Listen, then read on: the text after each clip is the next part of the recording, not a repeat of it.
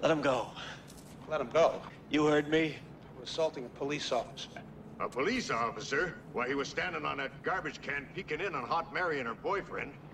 Ian, get out of here.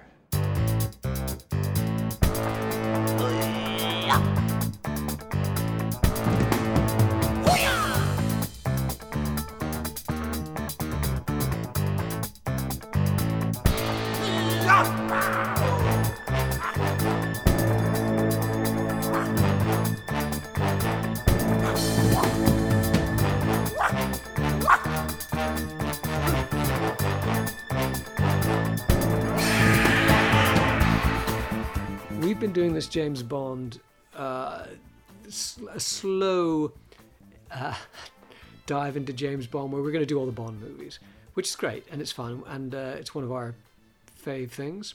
But a few weeks ago, you sent me an email saying, "Why don't we do the Dirty Harry movies?" And normally I just delete your emails unread or you know, put them in the spam bin. But what a I don't really. What a great idea that was. Where did that come from? I just wanted to rewatch them. I was watching. I was on a YouTube uh, rabbit hole the other night, and this often happens where I just end up going from video to video, bored out of my skull. And it took me to a live performance of the Lalo Schifrin score. Oh, you're kidding! That's a great score. And I thought, you know what, I need to rewatch this film. It's been a while, and it just makes sense to do it for the podcast because they're very interesting films, and it's a Well, very listen, um, strange. uh, I, I hate to use the word franchise, but it's a very strange series of films, in that it's one of the very few I can think of which doesn't include a, a cover title. It's not called Dirty Harry the Enforcer or Dirty Harry Magnum Force. They kept them all individual films, but they all feature the same character. There's not many other film series that do that. Yeah, because well, Bond does. Well, to a point. I mean, most of the posters will say James Bond 007, but in fact, looking back through the contemporary po- uh, posters for uh, The Enforcer, very few of them mention Dirty Harry. They well, just that's say weird because Eastwood's that's the selling point, isn't it? Exactly. And it, I think they knew they didn't need that for these films. They're good enough action films. Because it's just like a Clint Eastwood movie, right? Because if you call it one, two, three, four, five, then people aren't going to jump on midway through, are they? Oh well, I don't, I don't know about that. Um, evidence seems to suggest that people just follow these franchises, and that numbering wouldn't have done it any harm commercially. But where was that uh, live performance of the Dirty Harry score? Was Schifrin conducting? No, but I was led to it by uh, Morricone directing uh, initially Once Upon a Time in the West and then uh, something else. And it just kept taking me to other composers, and I just had a whole you, night. if you find it, could you send me the link? That would be Must really be in the history. Yeah, I'll have a look. Thank you. Uh, and it's interesting because this is in some ways a very Mo- Morricone-esque score because the the ethereal, eerie, wordless female vocals are very giallo. Yeah, I'll go with that. Um, a little earlier than they were in Giallo as well. You're kidding. So you, you're saying that it might be the other way around, that this might have, the influence might have flowed from Schifrin towards the Italians. In my head, which doesn't account for much, this was what, 71? 70? Yeah. So I would have guessed seven- 72, but but I'm not uh, I'm not coming at this from a, point of check. strength. But it was No, early is. 70s. Do you, 71. you have a quick look, aren't you? I think we- the majority of the Giallo would have been almost exactly the same time, but I don't think someone like Lalo Schifrin is not going to be influenced by someone else who's going to be doing So what you were thing. saying is that it wasn't a massive cliche, certainly at that point. No, I wonder if maybe the Italians took this and ran with it. Well, listen, I'm glad you mentioned the Schifrin score because it's it's a crime that it wasn't released on an, uh, an album at the time, but it has subsequently been released because it's a wonderful, wonderful score. In fact, I remember I loved this movie when it came out. I remember reading the reviews, and the review in Time magazine alluded to Lalo Schifrin's kinky jazz score, which is kind of a cool way of describing it. But it's a brilliant score. I don't don't know if it's the sort of thing that most people want to sit down and just listen to because it's like these chunks of kind of contorted music, uh, which I love, and they're fantastic in the context of the movie. That's why I suspect it didn't have a release at the time. It's not the kind of soundtrack that you can sit down and listen to with a cup of tea. Oh well, no, I- that's never stopped them before. What you do in that situation, Matt, is you the, the composer just he, he actually creates some uh, more e- more listener friendly suites and arrangements, and they do that on album. They did that all the time. They never actually released the original soundtrack as such. They're always re-recordings. But yeah, so for whatever reason, it didn't get released. But thank you for getting me to watch this movie. I wanted to start by mentioning Don Siegel. I, there's a very good book about Don Siegel by Stuart Kaminsky, but just very quickly, he started out as a lowly functionary at Warner Brothers, and he ended up doing the montage, which I think we discussed. Oh, is now Voyager one of our lost podcasts? it is that that was a big catastrophe. Yeah. So what happened there, folks, was we it's a well, well we can always go back to it. I'm much more laid back now, and I'd be happy to do it again. It's a 40s melodrama, and the point reason I mention it, it's a Bette Davis movie. Yeah. The reason I mention it now is because it featured some montage, which are the sequences that you have. Say that when time is passing and you see a calendar with the leaves falling off it, things like that. Those were the domain of Don Siegel. He ran ran the montage department at, at uh, Warner Brothers, so he worked his way up to directing. And he's done loads of movies, some of them not very good, a lot of B movies, a lot of good thrillers. I would have said recently that his masterpiece was The Beguiled, another movie with Clint Eastwood, and it's a really great movie. But i am wrong. I'm wrong. His masterpiece is Dirty Harry. I I'm pretty sure this is his fourth in a row with Eastwood. So that would have been uh, Coogan's Bluff would have been the first one together. Then, Two Mules for Sister Sara. Oh, that's a really good movie. We got to watch that. Can we watch that, please? Uh, well, let's get everything else out of the way first. he's, he's so reluctant to watch the movies I want to watch. People, anyway. So that was yeah, the whole point. no, but um, it, you know, beguiled, we're both time yeah. po- impoverished, and if you like that movie, there's no reason we shouldn't do that. I'm not sure I have it. I, am sure I can get it, but um, yeah, it's, it's, it's very, I got a, a spare copy. Uh, anyway, so he did Coogan's Bluff, on which they met he where Siegel, I believe, took over from another director, and they sort of were very wary of each other, but they hit it off very well. And they did Two Mules for Sister Sara, again a brilliant soundtrack. In that case, Morricone, a very good movie. I don't know if the the Beguiled probably did come before Dirty Harry, didn't it? Yeah, it was right before. So, and the Beguiled was a big commercial flop, but it's artistically a great movie. Do, do you have a view on that? Yeah, yeah I've seen it. Oh, do I have do a view on it? Yeah. Um, it's not one I'd watch by choice, but it's all right. Okay, so but then we come to Dirty Harry, which we can both agree. Well, I, think it's Siegel's finest film, and I, think it's just flatly a masterpiece. It's interesting coming back to this after quite a, a, while since last watching it. I think the last time I watched it would have been at college, so it's over twenty years ago. Um, it's a brilliant film. It's incredibly well made, but yes. I have real issues with the script. there are some very. What, what in, ter- in, terms of political correctness or in terms of coherence? Political correctness doesn't come into it. It's Good. more a question of um, logic. Um, I'm, I'm a little baffled that we have a, a guy going around killing people randomly or seemingly randomly. He's. What? How on earth can that be uh, implausible to you? I mean, look, look at well, what goes what's on happened in... here is that you've interrupted. I beg your pardon. so he's um, he's killing people randomly. The police are aware that his next victim will be either black or a priest. I think is uh, what he priest. said. And so, rather than have any kind of escalation or anything along those lines, instead they wait till the middle of the night and they send their one police detective with a sniper rifle to a roof opposite a church that this guy might turn up at uh, with his friend who's just only just started working with him uh, who has a flashlight. and that is their big plan. That's how they're going to catch this guy who's well, killing people. You've lighted over the bit where they, they have a helicopter patrol sweeping the city. Up before that's after that. No. I'm pretty sure it is. Well, either way, no. the police, the helicopter isn't there. have to, you seen this film? The, the first. The helicopter so isn't there to support Harry on that night, though. What use no, is but, a helicopter but, I mean, at night? there's a whole there's been a whole they've got cops on every rooftop they've got helicopter patrols. Have you seen this movie? Yes i have but i don't think you've considered this sequence. You, it's very very odd. There's no backup. This, this particular sequence i'm trying to remember why they end up on their Todd in this sequence. Is it for no reason. That's why you can't remember. No no you're, you're, you're no they're, they're there because, because they think he might turn up there but they got no he, backup because he had done something there before and uh, Harry has a hunch that he's going to return there again. So most of the police resources are committed elsewhere, but Harry figures he's going to be here. That's what I remember about it. So before you do a big number on how weak the script is, we would have to go back and look at that scene in some detail because I think I think you're wrong. But look, there we go. It's a great sequence and I like it, but my problem with the film is that it it open it puts its cards on the table right at the beginning by giving us this bizarre caption, which is a tribute to the policemen of San Francisco Police Department who give their lives every day to save everyone. Again, But it paints the San Francisco Police you. Department as Muppets.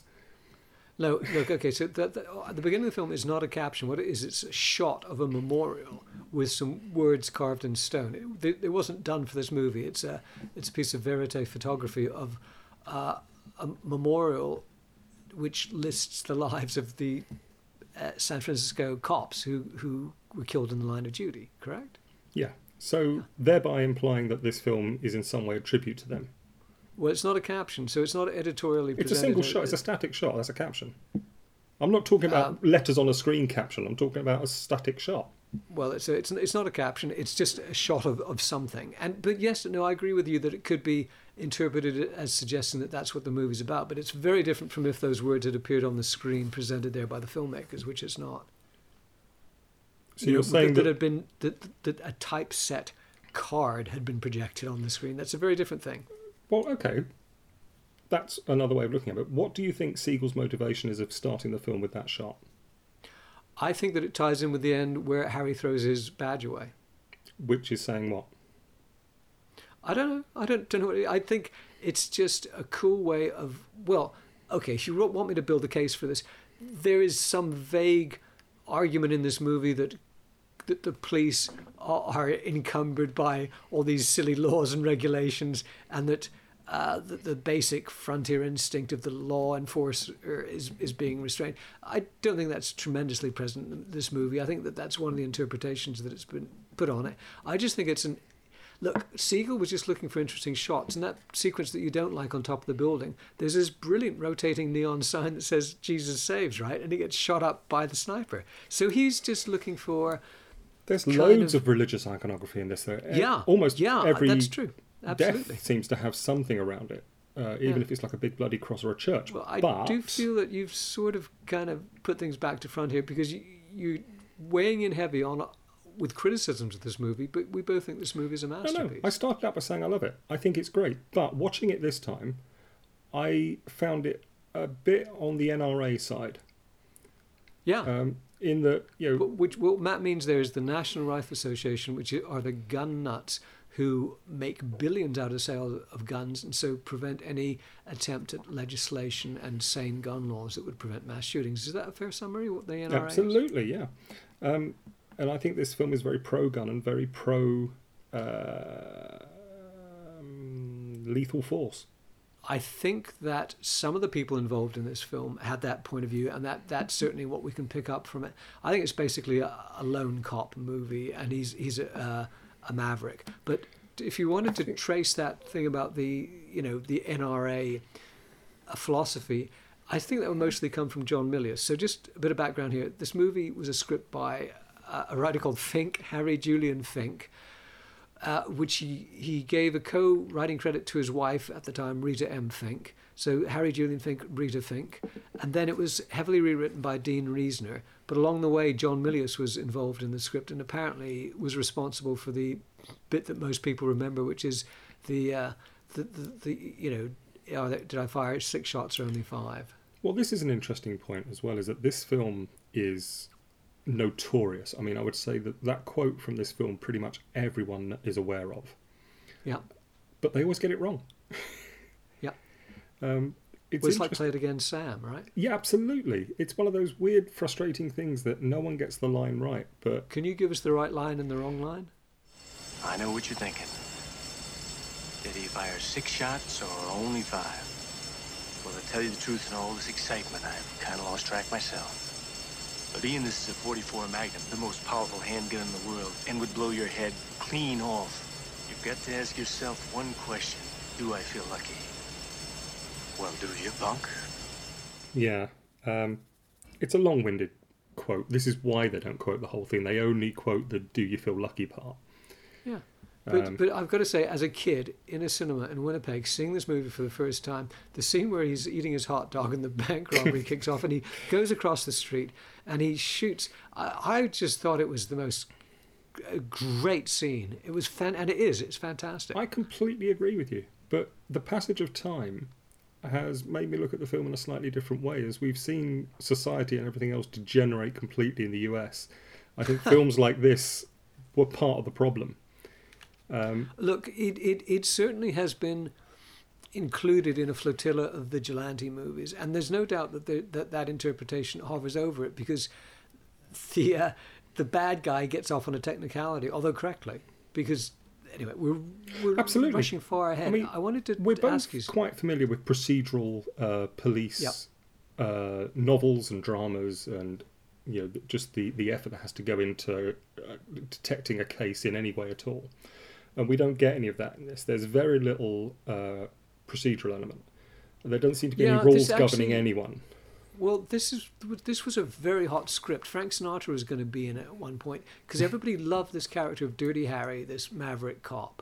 So it's not really about police procedure as such, although it it it, it kind of pretends to be. It's basically about a gr- bunch of great scenes about this kick-ass cop. That's what the Right. movie's about. That's all Um, it's about. While I'm absolutely fine with this, and I say I love this film, but why open with that shot if you aren't going to be in any way at all respectful of the police and what they do? If anything, it Ah. diminishes the police. I would have said because it's a cool shot visually and because it says that policing is dangerous. And also, uh, unless I'm mistaken, it's tied in with the sniper. Like he's either he is he focusing in on that or is he near that memorial? Anyway, that's.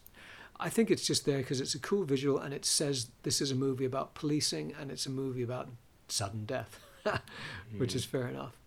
I think there are other motivations behind it. So, yeah, it's it, that's what sits uneasy. And as you've said, we've we've got a film here where the killer actually gets off in the first sort of forty-five minutes, and Yeah, because was, the search was illegal. Just to mention another movie, there's a movie called Bridge of Spies, a Spielberg movie, which is a very good movie.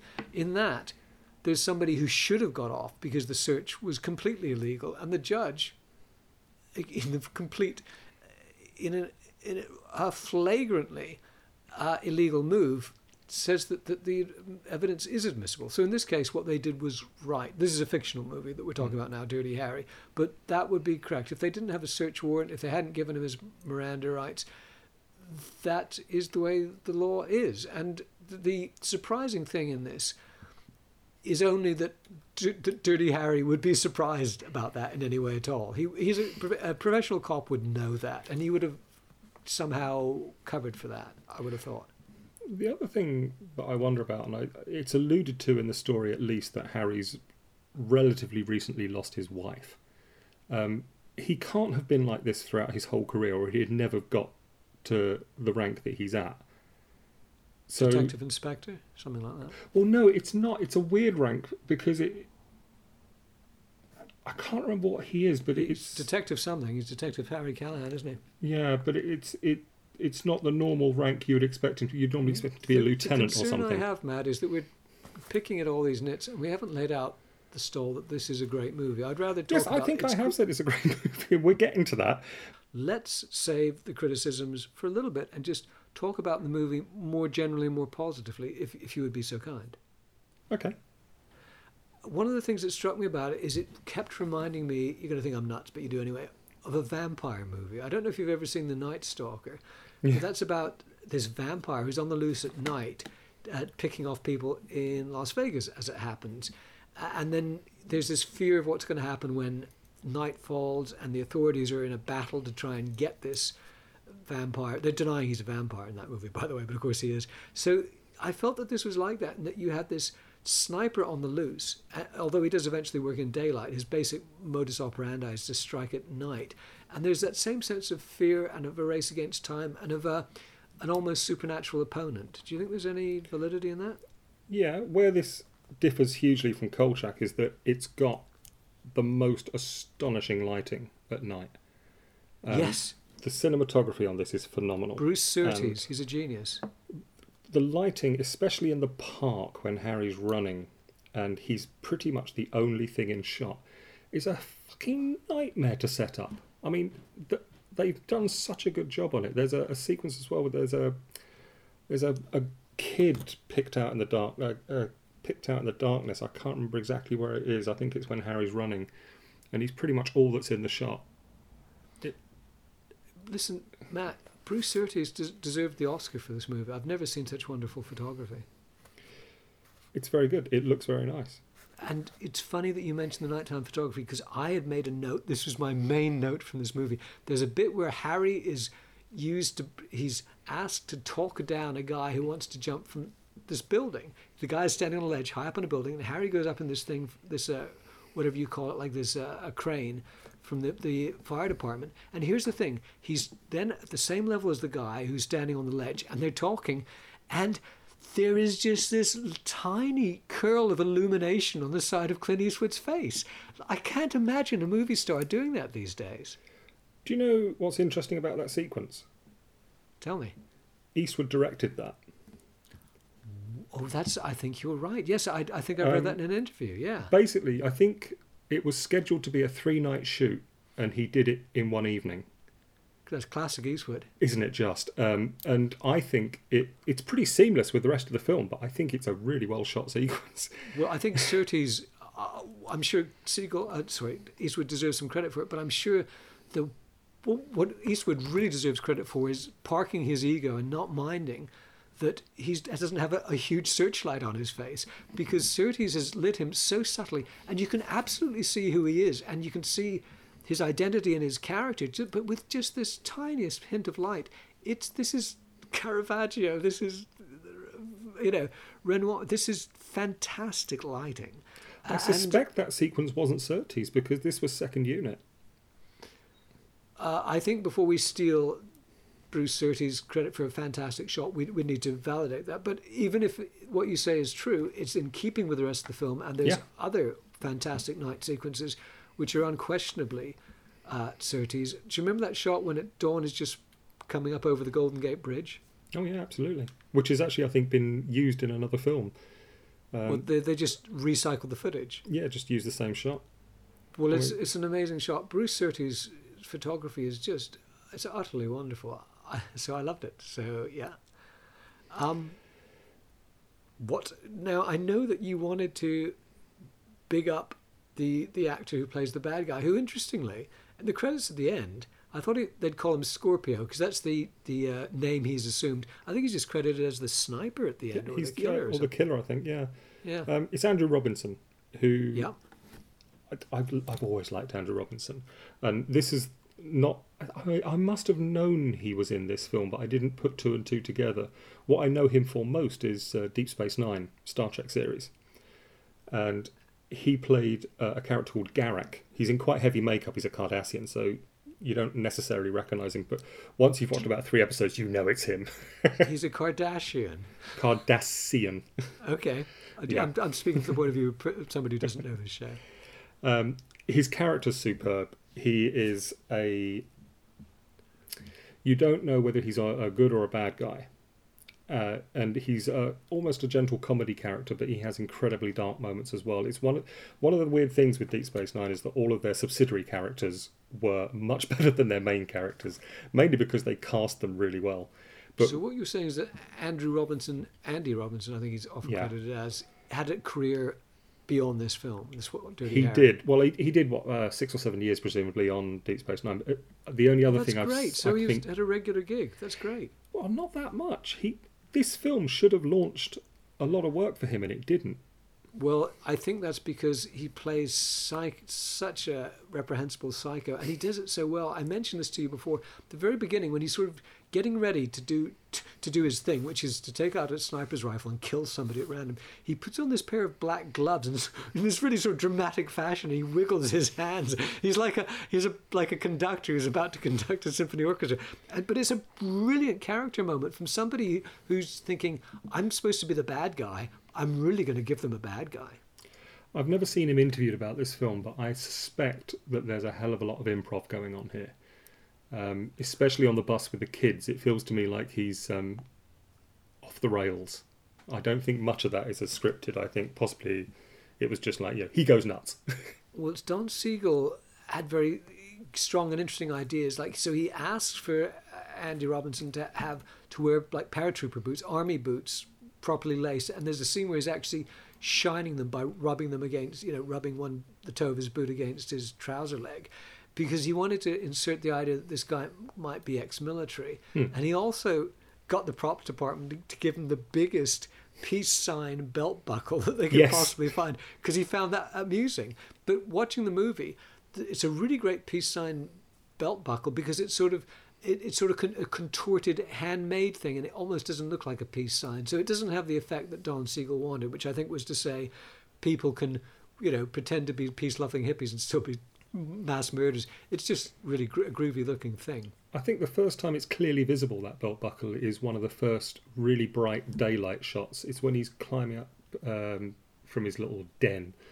Um, the the belt buckle is just it's. Sh- I think they possibly put a light on it to shine it as well. Well, East, Um, it's not Eastwood. Siegel was very keen on this visual gag. I noticed it in the, the really weird scene where he goes and pays a guy to beat the shit out of him. yes, which is. I mean, I'd, I'd love to know where you hire that guy.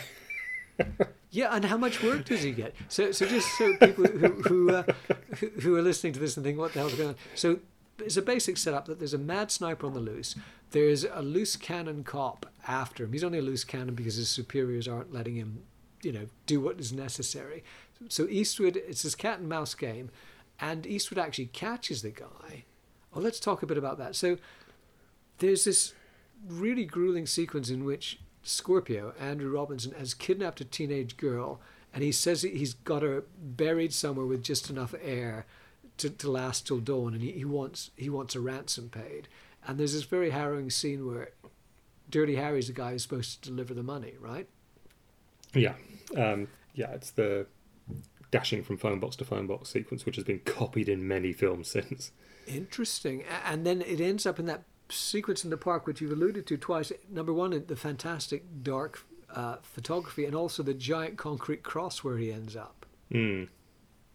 Yeah, keep an eye out for your crosses in this film. yeah. So what then happens is that uh, he's double crossed, of course, by the bad guy who intends to let the girl die and take the money. But it's not as simple as that. And Dirty Harry tracks him down, and there's this amazing sequence where the bad guy lives in, in the groundskeeper's hut at a football stadium, and Harry finds him, and uh, he basically starts to torture. him. What has happened is that he's shot Scorpio in the leg. No, he's knifed him. He's knifed him in the Yeah. leg, right? And uh, Scorpio's gone to the hospital to get uh, his, his wounds seen to and That's how Harry's tracked him down. And he finds him, and he, he ends up in the middle of this the football field, the grass in this football stadium, and he begins to grind his foot, his shoe, into the wound in the guy's leg to get him to tell where the girl is, so they can save the girl. But the amazing thing about this shot is, uh, it's very clear that Siegel went to great. He visualizes very carefully because he thinks he's rightly that he doesn't want to linger on this and people to see it. So we just see we see Harry's contorted face, full of rage and self-loathing, as he begins to torment this guy. And the camera pulls back, and at this stage in history, it must have been a helicopter, not a drone, correct? Oh, it is a helicopter. You can see his hair and everything the flapping in the wind. The helicopter pulls back, and this we we- we pull back from the stadium, and this mist closes in, right? So it's actually shrouded in mist, and it disappears in the distance. The the, the scene of the, the torture. I, isn't that the most amazing shot? Well, it is, and just prior to it as well, when he is um, torturing Scorpio, Scorpio's scream is phenomenal. Um, again, this is Andrew Robinson really going for it, rather than just like an owl that hurts. He screams like a fucking banshee. Yeah. Um, it's pretty demented stuff, and it well, all that's, adds that's to the character. That's why I think he had trouble getting work because it, it's such an extreme performance. But it, it's extreme because he's delivering the goods uh, with unbelievable skill. I would have said. There's not many women in this film, and those that are are usually victims or already dead. Uh, and generally naked, it has to be Um, yeah. said. But there is one character who I just adore, and it's just purely for the character name. And she's referenced by name once, and it's in the alleyway Is when it Big Mary? Hot Mary, Huff. Hot Mary and her boyfriend. I just love the name Hot Mary. It's one of those little details that. if anybody heard that, that was the sound of a cat flap as a cat came in. Hello, cat. Um, it could be another. You know, if we really wanted to ride that horse, that that could be another religious reference, couldn't it? Not quite. Uh, yeah, well, yeah, I suppose, yeah. Maybe Oh. I wouldn't be surprised if it wasn't deliberate, actually.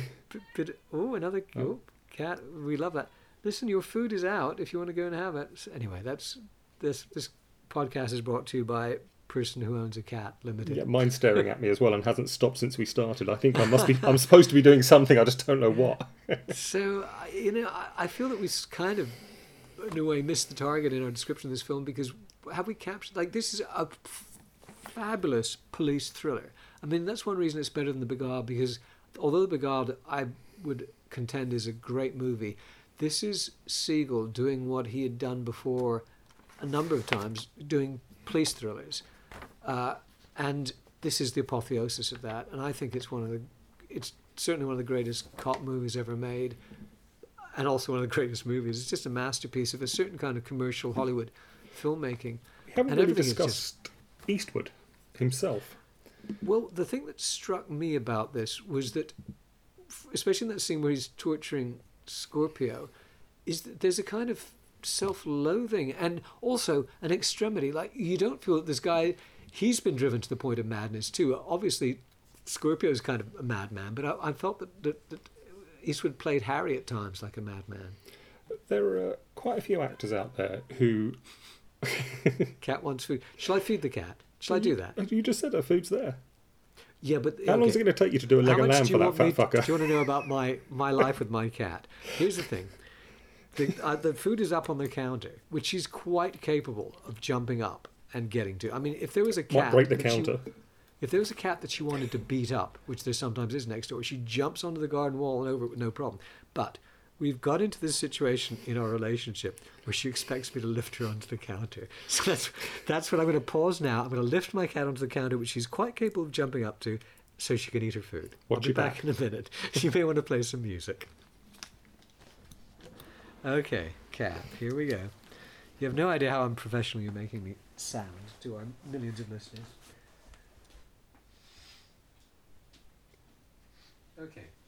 Right, I've got you.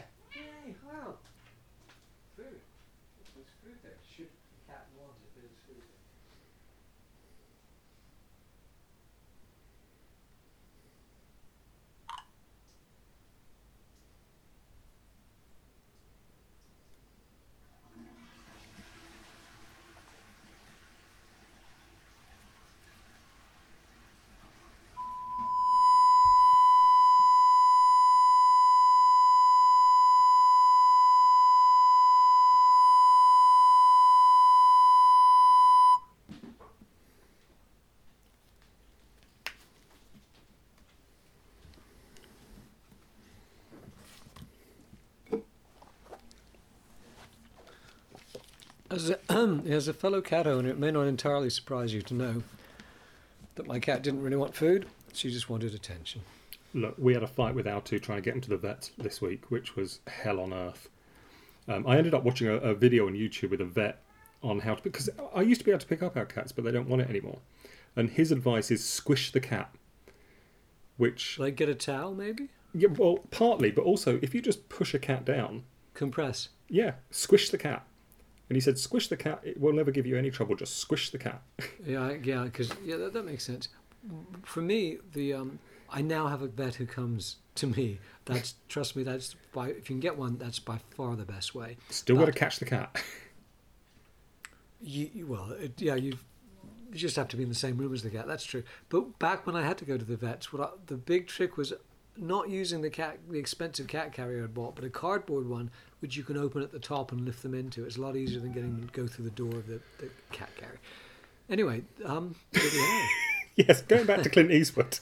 yeah, no, the, well, that. Thank you very much for that because I was saying we hadn't really touched on uh, some aspects of the film, including the star. You reminded me. So let's Well, talk. Here's the thing with Eastwood is that I, I bracket him with the likes of Jeff Goldblum. Um, uh, well, let's just stick with Jeff Goldblum. Just basically Well, well, actors that's who a really weird comparison. Well, Okay, it's so actors who are seemingly the same in every film they're in, but always have a clearly defined character that you just don't realise is beneath that almost identical performance and delivery. So, for the most part, Clint Eastwood plays Clint Eastwood in Clint Eastwood films, Yeah. but there's always something about him that works. He he finds a way of playing it, and although the delivery and the, the everything else is the same, he still it works they're always clearly defined characters. Well, uh, my take on Eastwood is that I don't think he's a great actor, but I think he could have been a great silent movie actor because I was rewatching some of those very early spaghetti westerns, the the um, the Leone movies. I think it was probably the first one, uh, A Fistful of Dollars, and in that movie, Clint Eastwood gets beaten up, right? And he's really badly beaten, and he's sort of moving around, crawling around, and I completely believed that this guy was beaten up. Like there was Yes. nothing nothing inauthentic about that acting. It was totally convincing. So as a physical actor, he is perfect. He's unparalleled. I think what he has as an actor, which a lot of actors don't, is he has an understanding of how film works and the mechanics Yes. of film. He's a very good director. Yeah. Um, he is well aware as an actor what he needs to do in the frame in order to make a shot work.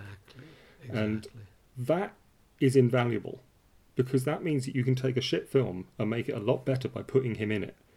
In much the same way, and this is a, another odd one, but I noticed this. Uh, I was we're doing Never Say Never Again soon, and I was watching uh, an interview with Sean Connery? Connery, which is very rare for him to even be interviewed. That man's understanding of film, character, motivation, everything else is incredible. He absolutely knows what makes a film work, and I'm surprised he didn't direct because he really should have directed. Well, he always sort of had a, an idea of what people should be doing, didn't Yeah. he?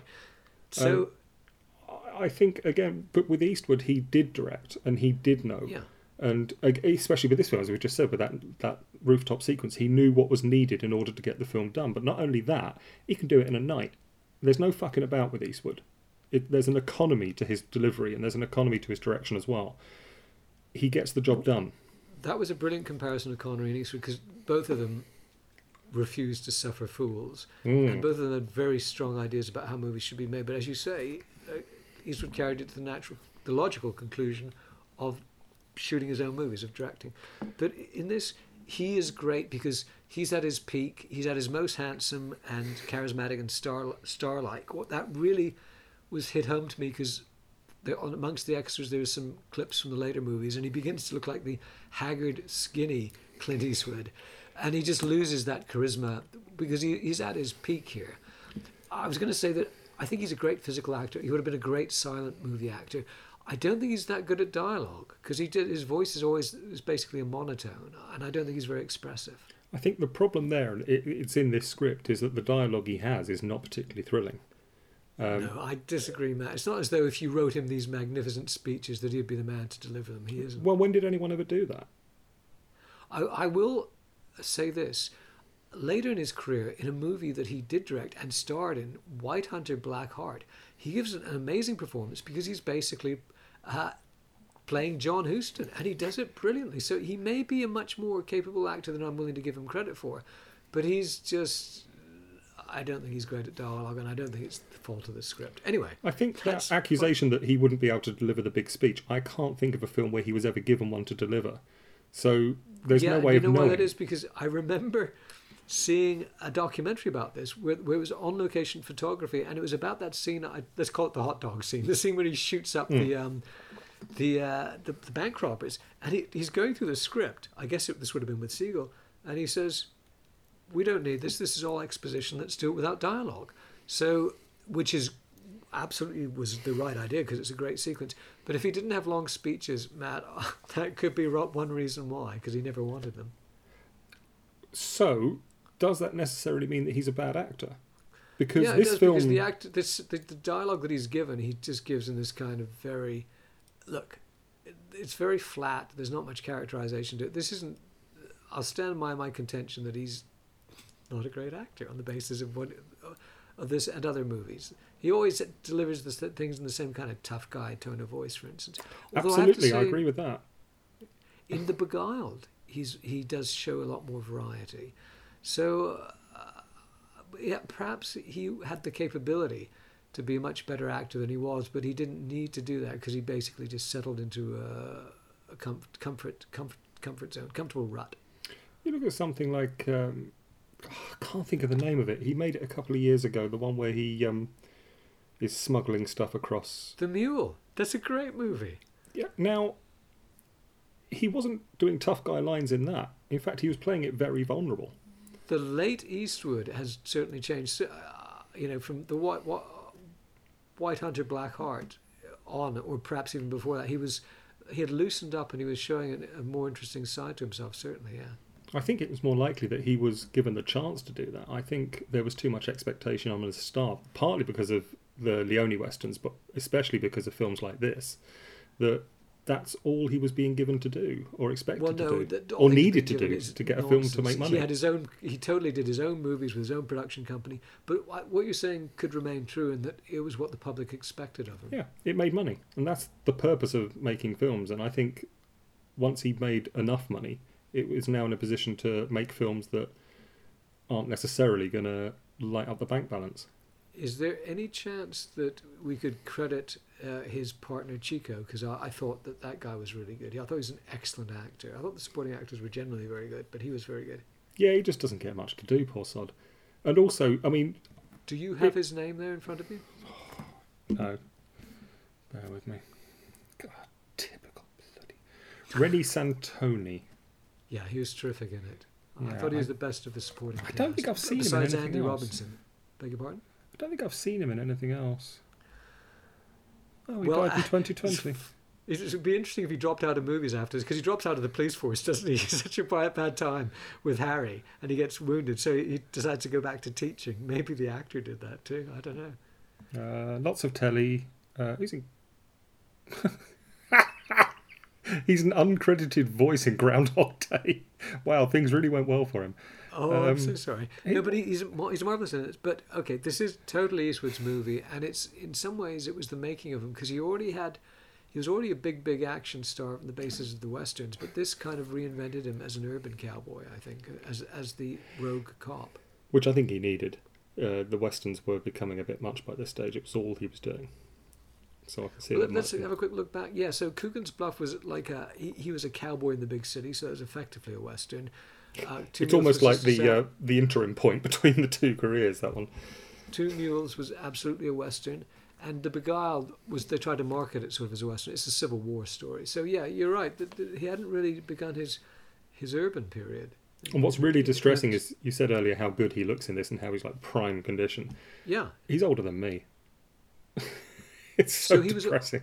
Oh well, he he was already old in this. You mean? Yeah, I mean this. Yeah, this is Dirty Harry's is seventy one, and he's older than I am now. Well, how old was he in '71 then? Uh, I think it was forty three. Bear with me, I'll check. That's yeah, because he he Makes sense, was doesn't it? struggling to to become an actor in the fifties. He'd been around for quite a while, so yeah, he'd probably been in acting for twenty years at this point. Yeah, that's born in nineteen thirty. So he was in his early forties at this point. Yeah, incredible, isn't yeah. it? Yeah. So yeah, so he's in great shape. so so a- good for him. A- and so I think it's a really, despite what Matt says, I think it's a really good script uh, because it just offers. I mean, it, it's just a bunch of set pieces, but they're great set pieces. It's wonderfully directed by Clint Eastwood. The, the photography No, certainly not. deserved an Oscar. It's directed by Don Siegel. I did. I who did I say Eastwood? Clint Eastwood. that was such a Freudian. No, and it was Siegel's masterpiece. So forgive me for getting that wrong. So great director. The cinematography is exemplary. Magical score by Lalo Schifrin. Great performance by Eastwood. Can I tell you one other thing that, that a little touch in this that I thought was amazing, and maybe maybe I'm wrong about it, but the big ending takes place at this kind of um. There's some kind of processing plant in in a kind of quarry, and uh, it, there's a huge mound of sand there. Anyway, the bad guys kidnapped a bus full of school school bus full of children, and the bus comes to a screeching halt in this sand pit, and then the bad guy comes fleeing out, and Clint Eastwood goes after him. Now, the thing that I really struck me about this is that in the, we have the shot of Andy Robinson running from the bus, and all the dust is still hanging in the air from the bus having screeched to a halt. Now, that couldn't actually have happened in the reality of filmmaking, because what they would have had to done, it would have had to have been another setup, and somebody would have had to think, oh, if the bus has just stopped, the dust will still be hanging in the air, so we've got to put the dust in the air. I just thought that was amazing. Or it's possible that they cut in early on another shot with the bus actually moves in, but they cut early to that shot. They would have had to have two camera setups then, right? What No. one because You can drive a Well- bus twice. Well, so all you're saying is that that's how they got the, the dust in the air is by driving the bus, and it still still stands. Yeah, it's possible that they just had two shots, two lots of coverage on this, and then they can bring Yeah. one in for and Oh, keep uh, the one dust in following the bus in from behind, and the other waiting for the bus to arrive. Yeah, Yeah. yeah. I well, if that's the case, that's great too. But I, if somebody actually went to the trouble of, because when you're making movies, you can't always think like that. You can't always get your head into thinking what should actually be in that shot because you're doing it on a different day at a different angle, and it's all fragmented. Anyway, So great you, work. you rely on a good continuity advisor. They would have to be really hot in this. Um, what, what are there any other little points that we want to? no, I think they'll come up more as we work our way through the next four films. Uh, yeah. Because what the other bugbear with this, obviously, is at the end, he, as you say, he throws the badge away, and yet in the next film, no mention is made of that. Well, yeah, because like the, the franchise was on its way. But I like to think that it was like, um, do you do you know a, a series called Curb Your Enthusiasm? yeah, of course. Uh, uh, and the guy whose series that is is called Larry David. Larry David. Okay, so Larry David, who is in Curb Your Enthusiasm and did Seinfeld, his first big gig was writing for Saturday Night Live. So what happened was he got into a huge row with the people at Saturday Night Live, and he quit. He walked out on Friday, and he just quit. Take your job and shove it. And then he, he immediately began to really regret it. So he talked to his friends, and they said, "Oh, just go back in like nothing Yes. happened." So he went in on Monday morning and just pretended that nothing had happened. I like to think that that's what Dirty Harry did. I, I tend to live my life by uh, Larry David's rules on these things. yeah, that is one I like. I also So like there was um, a, a very good stand-up show he did once as well. Someone else was telling the story about how he went up on stage. Uh, he had all the applause. He stood in the middle of the stage, looked at the audience, and went, "Nah," and walked off. so yeah. Anyway, an So that's interesting. what Dirty Harry did after throwing the badge away. yeah, just turned up the next day and no one knew. Which Pretended nothing had happened. so yeah, uh, Dirty Harry. We're going to do a bunch more Dirty Harry. I've got to say, I looked at the extras on this. this Blu-ray set is replete with extras, and my heart did sink a bit because all the all the sequels looked pretty ropey compared to this. But I guess we'll find out. Indeed. Um, but yeah, Dirty Harry, fantastic film, superb soundtrack. But then, when has there ever been a bad Lalo Schifrin soundtrack? Uh, I don't think there there has, but this is one of his best. I I would have said, Uh, and it's if somebody hasn't seen it, please see this movie. It's a very dark, compelling thriller, beautifully shot. Any, and if anybody wants to be a cinematographer, just look at Bruce Surtees' work in this, or a director, look at uh, Siegel's work, including the sequences that Eastwood did, which sort of points strongly forward to his uh, his own directorial work, which is very compelling.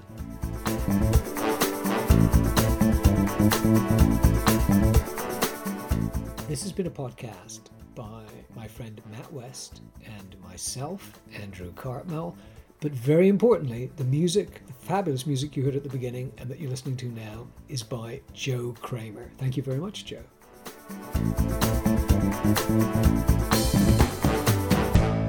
Get the hell out of here, both.